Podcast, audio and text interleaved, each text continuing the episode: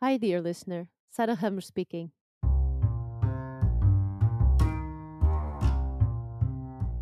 Welcome to the Learning Day, a journey to explore how we can integrate learning in our everyday lives.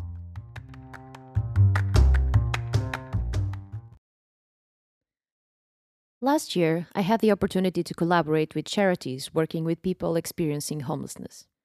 During the first workshop, one of the charity workers shared something like this We need to keep in mind that most people we work with won't ask for help or raise their hand to ask a question during a learning session. They've lost their confidence throughout the years. They saw a clear connection between confidence and the ability to learn. That got me thinking about how even people who are in a much less vulnerable situation also depend on having confidence to learn. How much does having confidence to raise your hand to ask a question, or going to that event, or approaching that person who has your dream skill set, or even our perception of ourselves, play in our ability to learn? And as the effect of the lack of confidence became more clear to me, I wondered how can we learn to be more confident?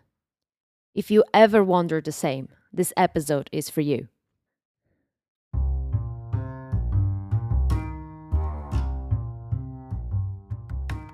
Today's guest is Lauren Currie. Lauren is on a mission to democratize leadership and to change the face of confidence. In our conversation, we talked about learning to be confident and being confident to learn. We talked about what confidence is and the conditions that contribute to having it, its connections to learning, how to improve one's confidence, and specific strategies you can employ to make the learning journey less scary. Hope you enjoy our chat.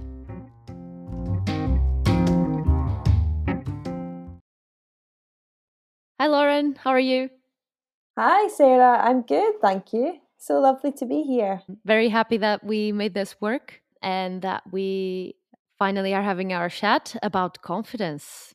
I just revealed the topic of the the podcast, but I, am too excited about it.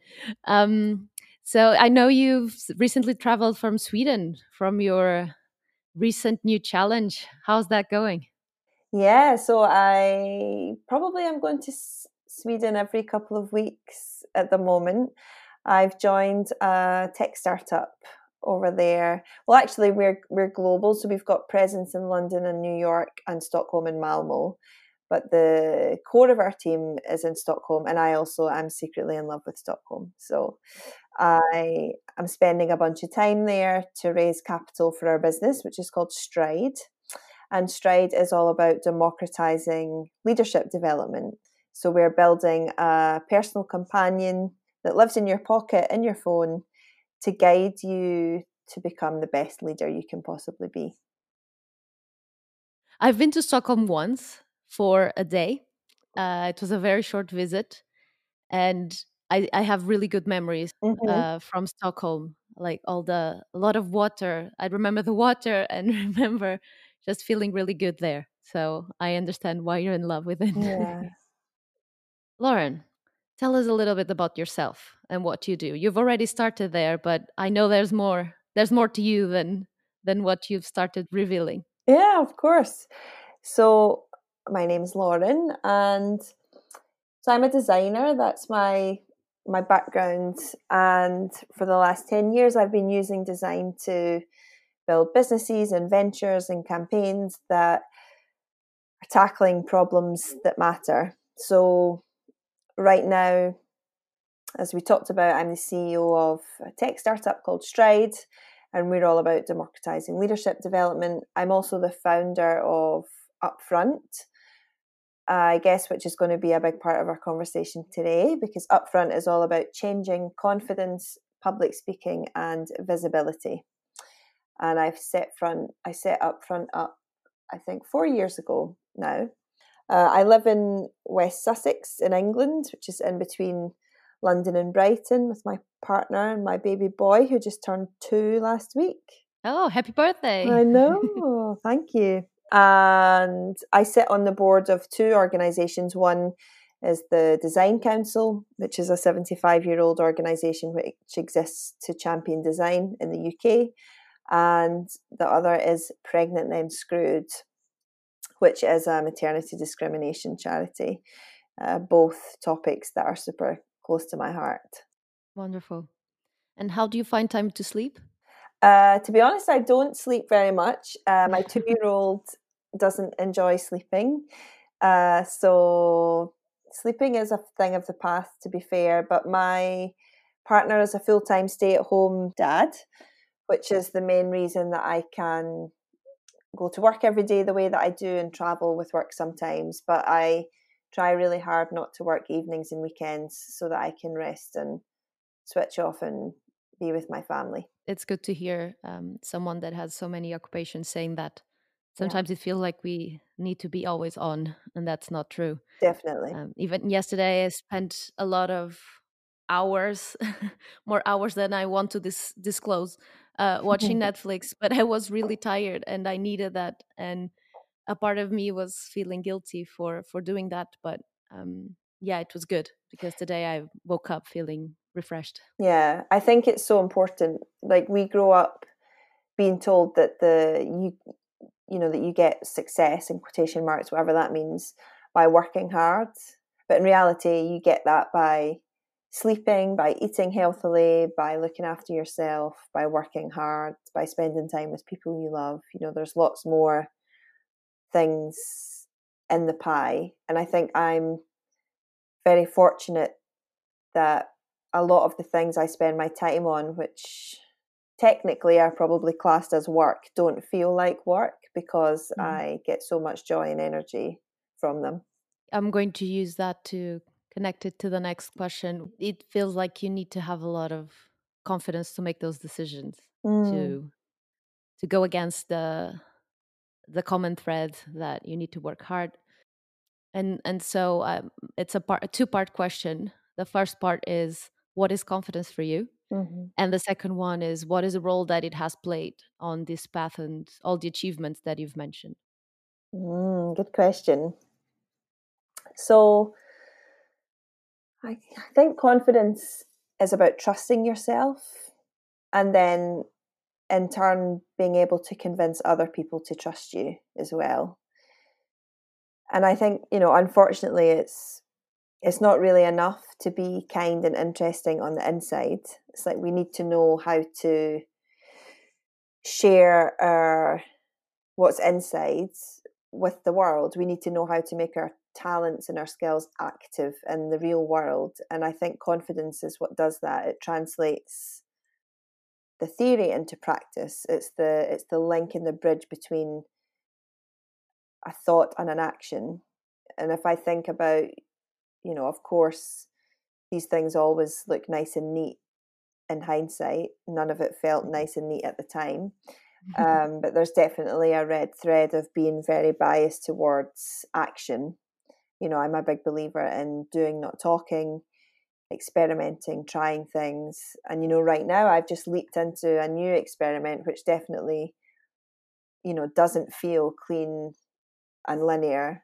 So that's about, you know, tr- I'm trusting myself, um, coming back to that confidence point mm-hmm. again. And I think it, it's played a huge role for me. I mean, not just because I now run a business up front that's focused on confidence, but because of a few other things. So one thing is that I had a really stable upbringing, which all the studies around confidence show that's one of the most fundamental indicators of confidence. And yes, you know, I grew up in a fairly deprived area of Scotland, but I had a very happy, healthy childhood where we could afford luxuries and there was very little stress and very little instability. So I had a really good foundation there. The second thing is I'm super fortunate that my personality type really matches the type of confidence that society is most comfortable with. So by that I mean like I'm extroverted, I'm bouncy, I'm opinionated, and for a lot of society that's what they associate confidence with. And you know, I'm the first to say I think that's really flawed. That's one of the reasons I sit I created Upfront because I think that has to change so that we start to see a different type of confidence and a different type of of power. But when you combine that with the fact that I'm white and able bodied, it means that the world is has been fairly accepting of my ideas and my opinions and my stories, you know, in a way that um, it wouldn't have been as easy for for others. Uh, and I, I think the last thing is that I was really lucky to find, you know, some people call it your why, your purpose, your fire, like whatever we want to call it. I was really lucky that I found that when I was young, like probably when I was like 13, 14, because I had an amazing art teacher called Mr. Grant, who is a total legend. Um, but he he made me believe that I could be a designer. Like I remember that day super clearly when he showed me a TV remote control that had been redesigned for somebody with arthritis. And that just blew my mind. Like ever since that day I've been absolutely hooked on how do we use design and creativity to tackle problems. So this meant that from a really young age I was utterly convinced and passionate about a discipline or like a subject area and a lot of the data around confidence shows us that that's a big part of it like this feeling of knowing your stuff this sense of having knowledge and having uh what's the right word? Like feeling really uh, really trusting how much you know about the subject you're talking about. And that means that you're then comfortable with the stories and ideas you're expressing which of course is another big factor in confidence. So I think those three things are, are kind of my confidence pillars, if you like, that have, have played a big part in my past. So, as you were um, speaking, I was thinking of a few words. So, it seems like confidence is dependent on your context, where you were born or where you are right now, mm-hmm. um, on your personality and how that fits with society and society's ideas of mm-hmm. what confidence means and just having a, a clear purpose and um, I think you said it very well. Knowing your stuff. Mm, mm-hmm. um, I guess the the path to knowing your stuff sometimes is difficult, mm-hmm. um, painful. absolutely painful. Yes. um, and this podcast is is a lot about that.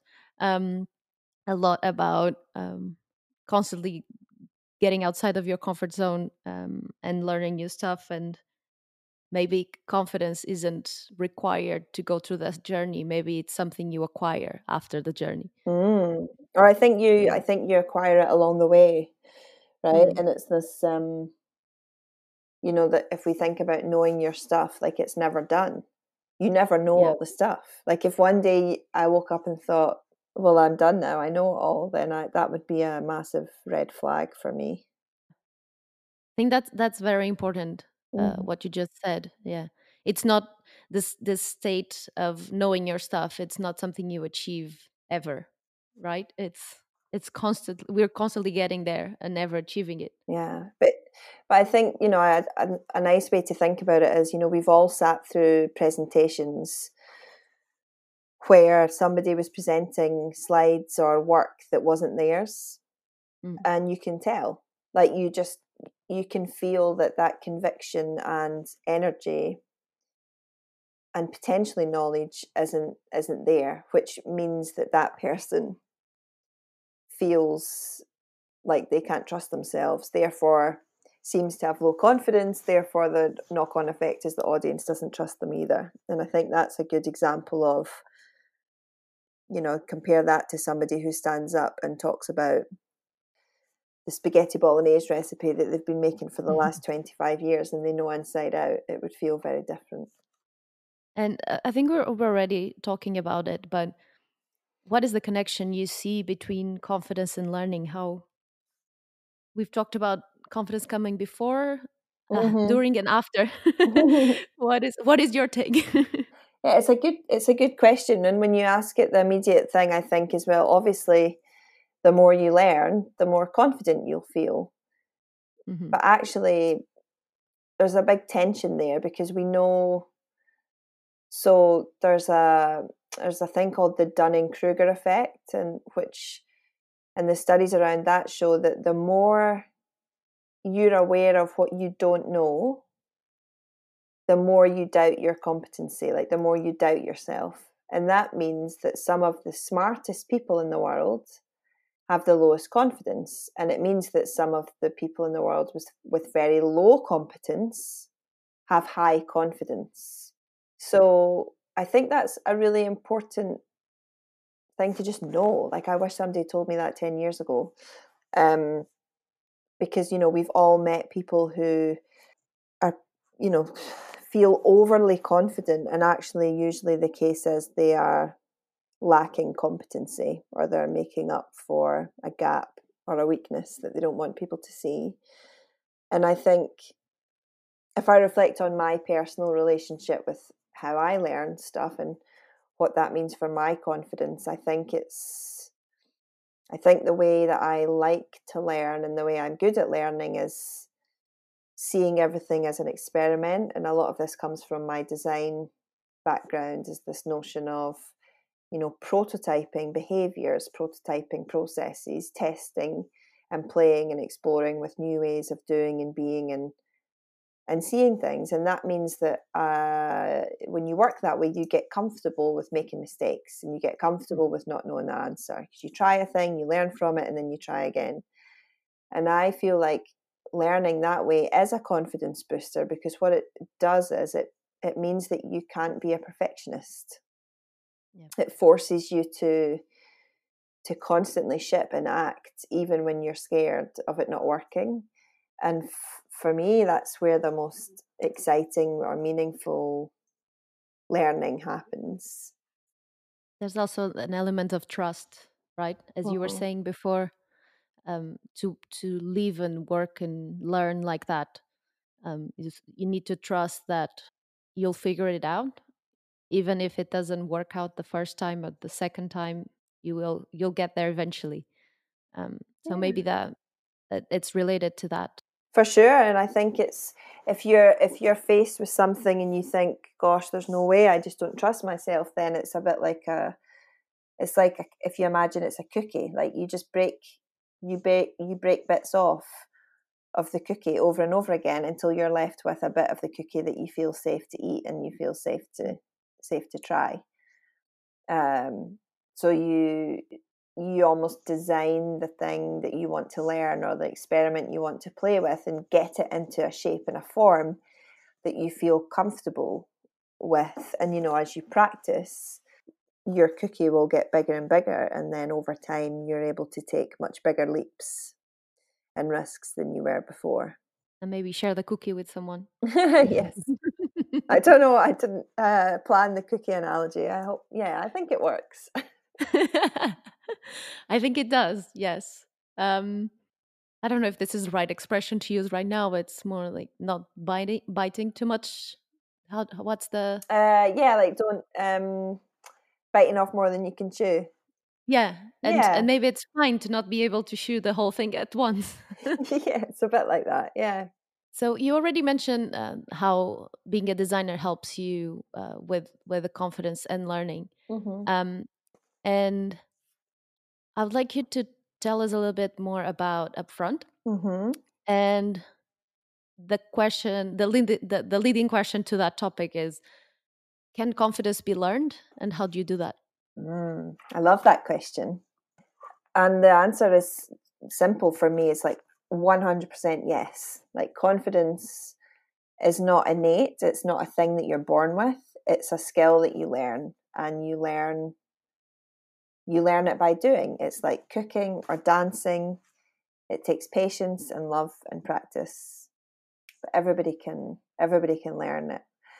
And you know that that question really is the core of what upfront is about because our mission is to is to change confidence to be something that moves away from its current state in the world which is you know something that if you look at books and talks and materials and programs that exist in the world around confidence most of them are designed by men most of them are delivered by men many of them have a kind of aggressive American style of you know stand this way wear this these types of clothes do this certain thing with your voice that feels very scripted. You know, there's there's mm-hmm. a sense of like here, you know, there are twenty golden rules, and if you follow them, you will feel confident, and that that is bullshit. That's not how it works. I think you know, upfront is starting a whole new conversation about confidence that is about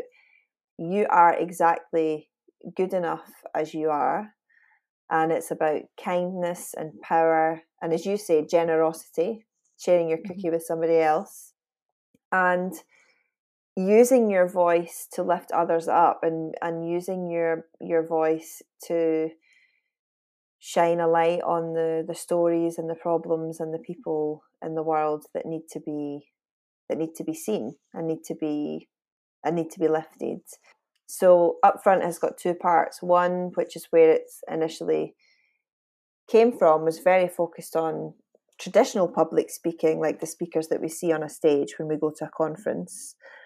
And I realized that, you know, there is a, a massive, very complex problem around why most of the people we see in that position are white, middle aged, privileged men. And I realized that one of the barriers as to why we don't see a more representative group of people on the stage is because standing up on a physically raised platform is super scary for people and you don't get to practice it. It's like the first time you're stood up there with people looking at you is the very first time you've ever done it before. So the upfront couch is a way to dip your toe in the water. It's a way to experience the other side of the stage in complete safety. So you get 100% spotlight and 0% anxiety because you don't talk at any point. You just get to sit there on the couch, chill out, get used to the environment. The speaker does all the work. They introduce you, they tell the audience why you're there. And again, this started out as a bit of a wild thought experiment. And after mm-hmm. trying it, you know, we got such powerful feedback. And now we've had over 500 people sit on the couch at events all mm. over the world. And we've got data because people fill in a, you know, they answer some questions and fill in a form before they sit on the couch and after. So we now know that by just by sitting there, you're 30% more likely to speak at an event yourself one day. And you feel 90% more confident than you did before you sat there. And what happened was people would sit on the couch and be like, "Oh my goodness, that was amazing! What happens now? Like, you've convinced me. Have you got a book I can buy or a podcast I can listen to?" And I was like, "I have neither of those things." Uh, so I created a workshop because that was what people were asking for. They wanted a kind of offline cohort activity to, to continue this learning. So now we run workshops for the public where anybody can come along and buy a ticket, and we also run run workshops for for organisations. And you know the feedback that we get from those days is incredibly powerful. Um, people tell us that these days change their life, and you know I I don't say that phrase lightly. That is the that is feedback that we've had, and it's it's very humbling. Running the workshop is 100% one of my most favorite things in the world to do mm-hmm. because I am also learning and unlearning all this stuff all the time because a big part of what the workshop is about is educating women in particular that this feeling of oh, I'm not confident enough and I need to be more this or be less that is, is not our fault it's not your fault that you feel that way. It's because you've grown up in a patriarchal society where the people on stages and in power don't look and sound like you. Mm-hmm. So you were constantly given messages to be small, be quiet, to take up less space, to stay in the background. And therefore, when we go against those things, when we think about standing on a stage or we think about writing in public, or we think about making ourselves visible, it feels really scary because we didn't grow up seeing lots of people who look and sound like us doing those things. And of course, the more layers of intersectionality you put on that, the more the more difficult it is. You know, whether that's race or sexuality or economic background, all of those things play a factor. So that's one of the big takeaways from our sessions is understanding that feeling like you lack confidence is in no way your fault. It's a symptom of the environment that we live in. I'm I'm really inspired by well, not not just the numbers, but specifically from this uh, conversation, like thirty percent more likely to be on stage. That's incredible.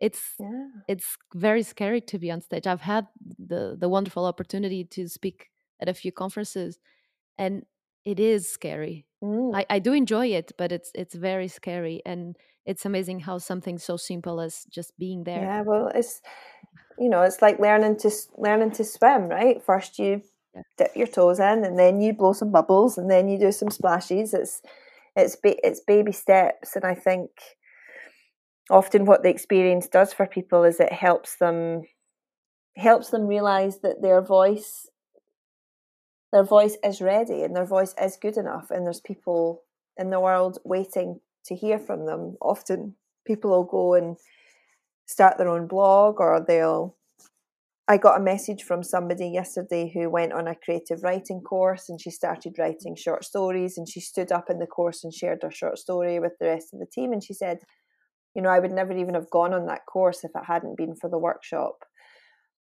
so I think unlock it can unlock something in women where they realize that they previously they had been waiting.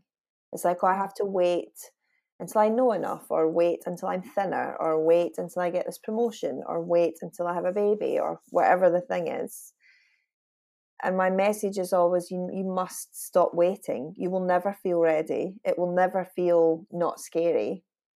The trick is just doing it anyway and you know we're building we're building an army we're building a a community of you know there's hundreds of women now who have been through the program and sat on the couch and there's a lot of kind of mutual support and cheerleading there which is really lovely to witness so for the ones that are tired of waiting how can someone work on improving their confidence yeah it's a it's a good question and I think, you know, my first answer to that is always kind of what we've already touched on, on like understanding where low confidence comes from. And it's, you know, if you don't fit that mold of what we've always been told confidence looks like, then you're going to be constantly given messages from the world that will make you doubt yourself. You're constantly being given reasons to question if you belong in the room that you're in.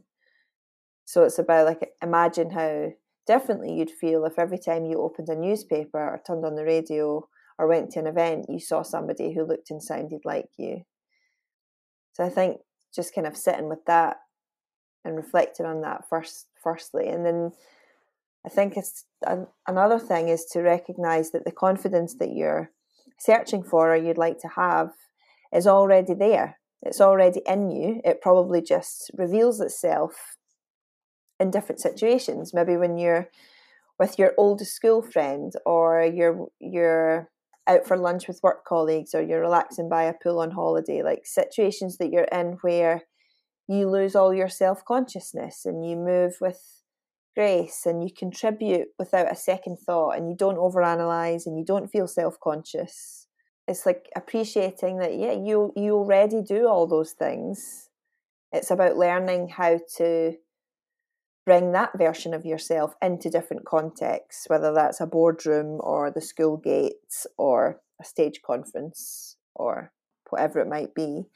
And I think the way to the way to learn that is to start to become I would say like become a hunter hunter and gatherer of confidence. Mm-hmm. Like watch people, connect with people who are who you feel are genuinely confident, who have confidence in a way that makes you feel appreciated or warm or connected to them, like people who are genuinely being themselves.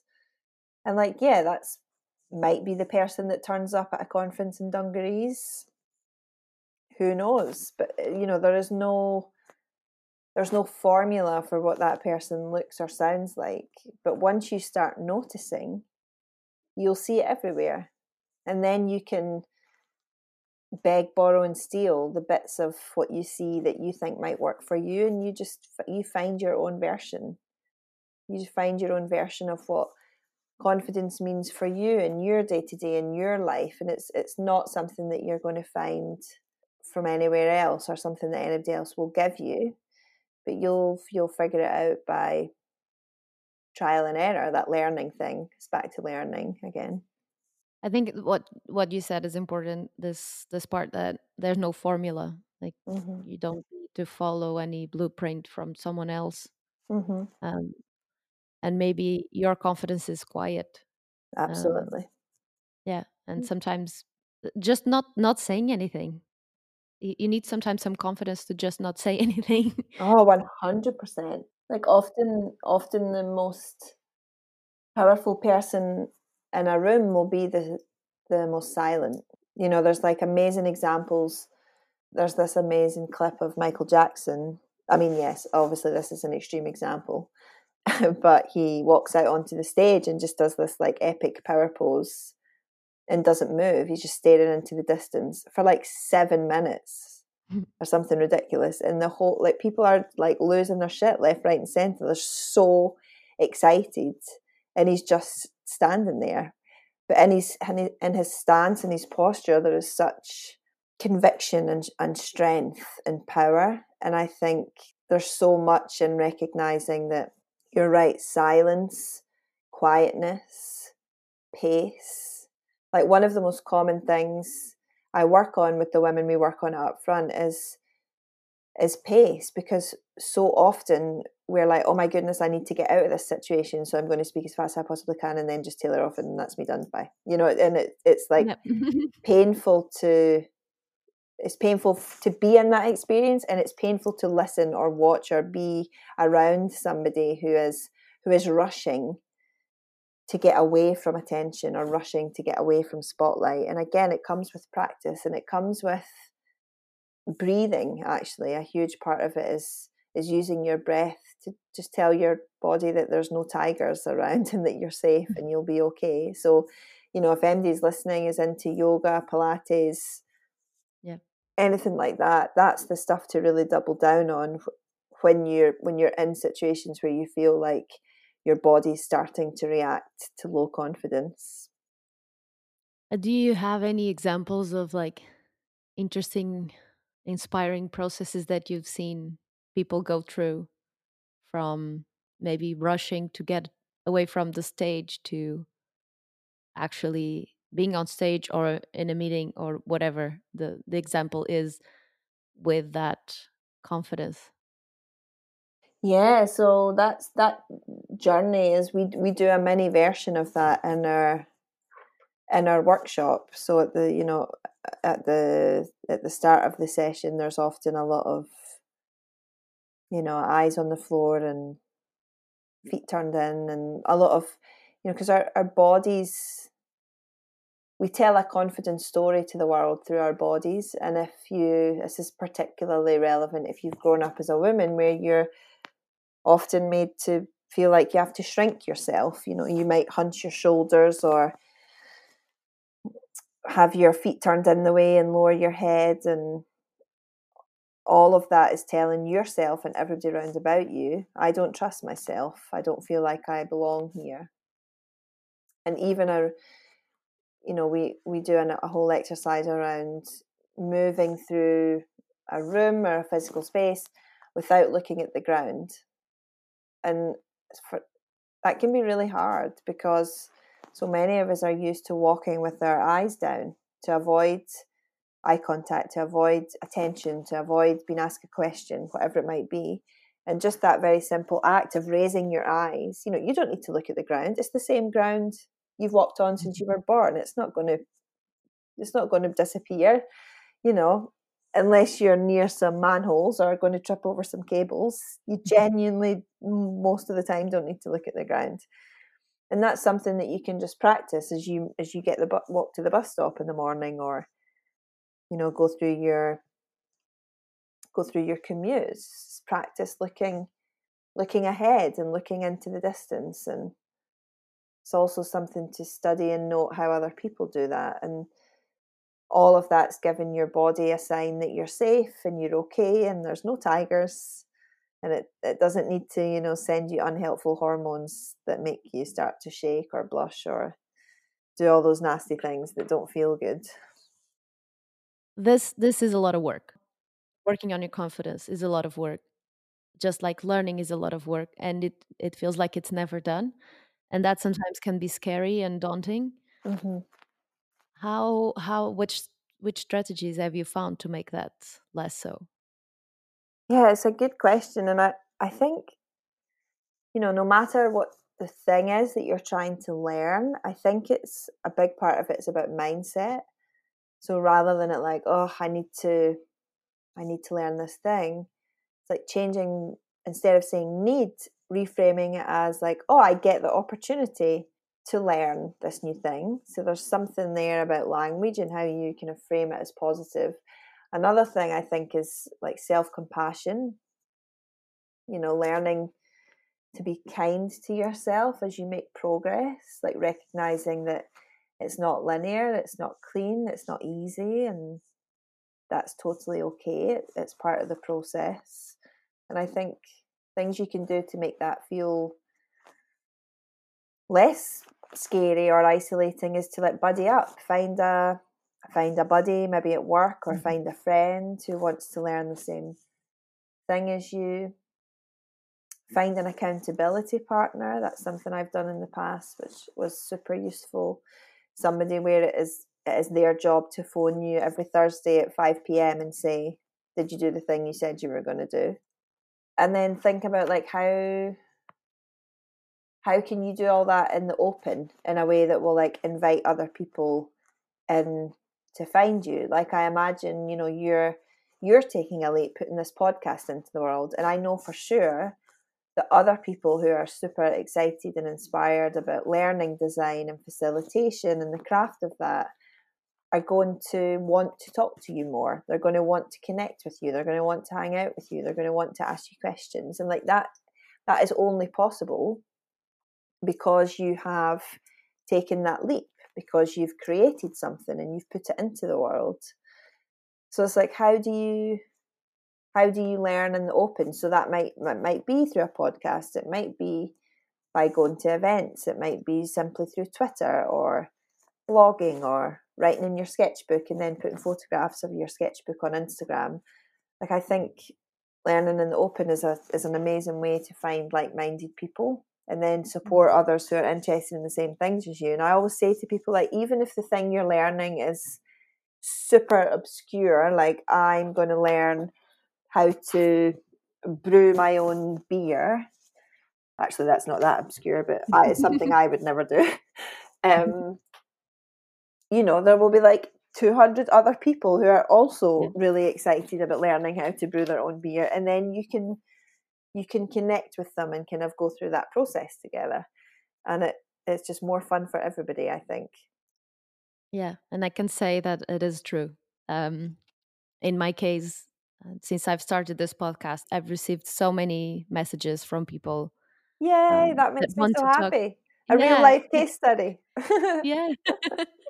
It, it is and it's super exciting. It's it, it is one of the things that keeps me going of um, course um, of course yeah especially when you're super busy with other projects and you're like no but someone else out there is expecting uh, uh, an episode and someone yeah. else for example just yeah. while i was waiting for you i took a picture and posted it on on instagram and a friend of mine replied saying I, I said, I'm waiting for the new guest. And he replied, and we are waiting for the the the episode. So, yeah, I love that.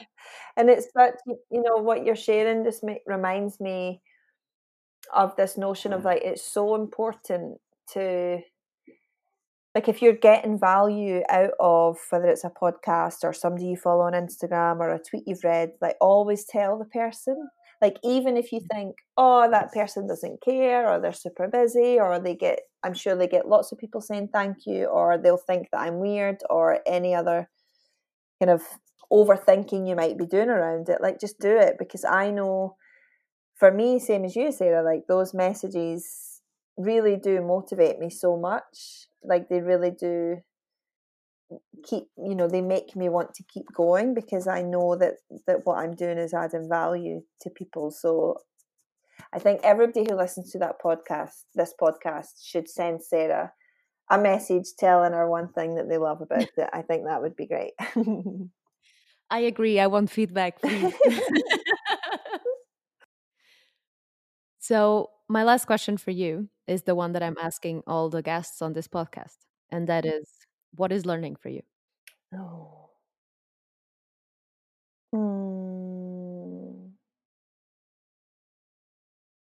It's a big. I mean, on one hand, I feel like, gosh, that's like a PhD level question, and then on the other hand, I think it's it's just like it's the only way. Like it's the only way to progress.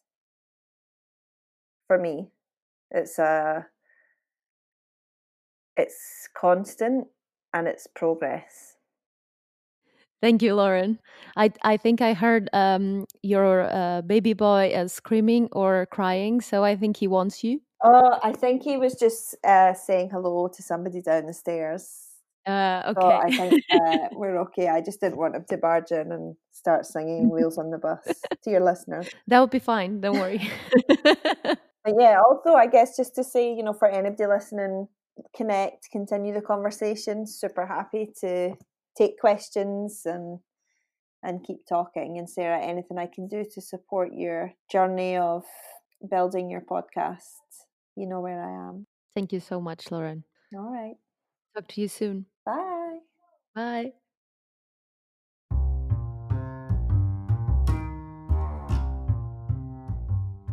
If you want to get in touch with Lauren, you can find her on Instagram and Twitter. You'll find a link to her profiles and the references she makes on the episode on the show notes. I would also love to hear from you. And you can do that by going to anchor.fm slash learning day and leave a voice message or reach out through the Instagram link on that page. If this episode was useful to you, consider subscribing to Learning Day on your podcast app and, as a little extra, share it with a friend. I don't know where this is going to take us, but I'm confident that we're going to learn something along the way. Thank you for listening. See you next time.